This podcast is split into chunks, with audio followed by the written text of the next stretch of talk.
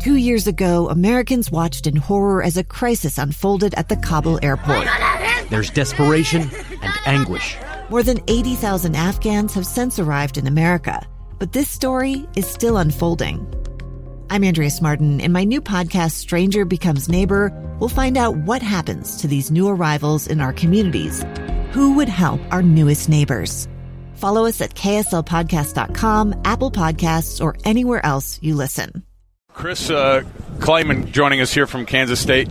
Coach, uh, how are you? Hey, I'm doing well. We're uh, we're getting to know this uh, Big 12 media stuff as guys who cover BYU. We're just like everything's bright and shiny and new, and uh, we're very excited to be here. How's it been so far for you guys? You've got your, your players walking around, maybe with the most dialed up outfits today. By the way, they look really well, sharp. It uh, yeah, it's. Uh, it's always bright and shiny in the Big 12. I'm telling you, and, and this this venue, this facility is phenomenal. And I joined the league in 2019, and uh, every year it's been back here, and uh, every year that they uh, pull at all the stops and, and take care of everybody. Well, this is interesting, Coach, because we're trying to get our bearings and trying to get our feet under us, just figuring out a new market that's Yep. stepping into the Big 12. And, and I know BYU's excited to start competing in this thing, but you guys have got a, a nice footing, and you had a really nice year last year. And there's heavy expectations that are that are put on you. How's it feel to be kind of the the target and up there at the top? Well, um, when we came here in 2019, we talked to guys in recruiting and said,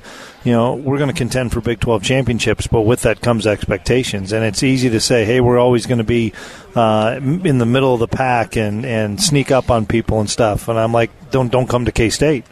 You know, you want to win Big 12 championships. And now that we're able to do that, the expectations are high, but the standard never changes. And that's the thing that I'm so excited if, as you see our guys around, um, four guys that have been in our program ever since I've been there, um, that they understand what the standard is and they hold each other accountable to that standard. And as you're going to find out week in and week out, anybody can beat anybody in this league, and you better have your A game.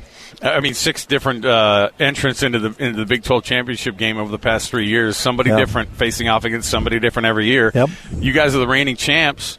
Uh, you talk about how much it it does change, and you think about your time, you know, at NDSU. I think about what was that transition like from the the top, top, top, top, top of, of FCS. And just the amount of, I mean, unprecedented success that you guys had there, and then bringing it to that level and how that transition was. Well, I've said this since the day I got the job. Football's football, and um, it doesn't matter the level you're at. Football is football. What's as important to to those FCS kids is as important to the Power Five kids and so forth. And and, and you're right at FC at, at North Dakota State. If you didn't win a championship, it was a disaster of a season. and I was there for eight years, and we won seven national championships.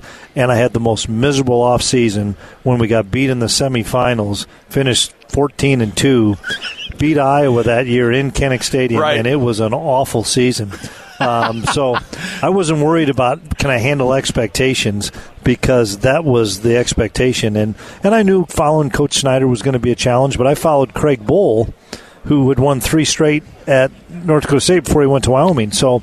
Um, Hey, it is what it is. Uh, but uh, uh, I'm excited about the challenges this year, uh, especially couple new teams that, that are on our docket, as well as to be that hunted person. And and our guys are excited about it. We have. Uh, we have everybody on our offensive line coming back and our quarterback coming back, and that's a pretty good start, at least, uh, to be competitive. I know that offensive line. I, I was at a meeting with all the different broadcasters for throughout the Big 12 last night, and they were talking to me about that offensive line. You had a couple of guys that coming back for their sixth year, right? Yeah. Your two tackles, Three guys came back for for their six years. sixth year up, up that's up front. Hey, Both finally, tackles- BYU's not the old Yeah. team, right? Now Yeah. everybody is. Both tackles and our center, and then Cooper Beebe, who's with us here today, is coming back for his fifth year, and he could have left and been a mid-round guy pretty easily, um, but they think he comes back and has a heck of a year. He might be a first-round kid, um, and then uh, maybe our best offensive lineman.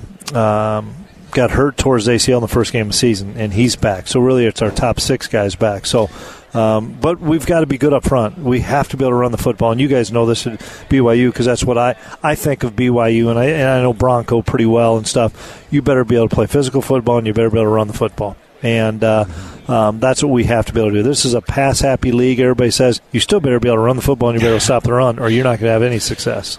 Coach, how much are you dipping into the transfer portal? Um, you have to. I mean, for starters, you absolutely have to. You can't ignore it. Uh, I think it's good for college football in just the last couple years. Julius Brents, we got out of the transfer portal, drafted in the second round. Josh Hayes got out of the transfer portal, drafted in the fourth round. Kade Warner uh, in the transfer portal with the Bucs. Adrian Martinez transfer portal with Detroit. You have to be able to dip into that. The transfer portal is not bad. Some somebody needs. Sometimes kids need a new environment. We've lost some kids in the transfer right. portal. Of coach, I'm I'm behind Deuce Vaughn and I'm going to be behind Deuce Vaughn for the next two years. I'm going to leave and go somewhere else. What am I going to say? Well, we're going to share the carries now? No, Deuce is the guy. Yeah. Uh, or, you know what? I'm from a long ways from home. My grandma's not doing well. Uh, I want to be closer to my grandma. Absolutely. You go home. Um, so it's been it's been a positive impact, but I don't want to build my whole football team on it by sure. any means. I want to make sure that you develop guys. The most successful teams in this year in, in this league, and the teams that I've been a part of, have had three, four, and five year guys. Chris Klieman, he's the uh, head coach of Kansas State. BYU and Kansas State not facing off against one another in this year one for uh, for BYU in the conference. But what do you think about these new teams coming in and what they add to a Big 12 conference that's very proud? Um, it's four, I think, very historic, great football programs that traditionally have been really, really good. You know, you look at Cincinnati, uh, that was in the college football playoff not that long ago. Uh, Central Florida had an undefeated regular season not that long ago. Houston, we went down and, and practiced at Houston's uh, stadium for the Texas Bowl last year. Um, great recruiting base, great area, uh, and then BYU that I think. Um, has one of the biggest fan bases that's going to travel everywhere. Uh, in 2007, I got to go out to BYU. I was the defensive coordinator at Northern Iowa. Oh, that's right. That was the Bronco era. Yeah, yeah. And, and we played them toe to toe. And got beat by a field goal. Um, but to, was it like ten to seven? It was like 24-21 or something. Oh, it was. It was. A, it was a one. great friggin' football yeah, game. Yeah. Um, but I just remember what a unbelievably gorgeous setting that was out there. Um, and uh, yeah, a tight end I think named Pitta. That was yeah, a, he's okay. Yeah, he was a really good college football player. that was a good college football team. Yeah, uh, just going through the Big Twelve, I see that there's a lot of powerhouse offenses and a lot of defenses that that struggle is that just because the offenses are so good, or there's just not a lot of emphasis placed on the defensive side of the ball in the conference? No, I think there's a lot of emphasis placed on the defensive side. I really do. And um, I look at Iowa State; they're always going to be good on defense. Uh, we beat Oklahoma, I don't know, 41 34 um, uh, early in the season. Two weeks later, we played Iowa State in a 10 9 game uh, and, and got that win. Um, they were one of the they were the top five defense in the country. Yeah, and and so their defenses are still going to how you going to win the championship.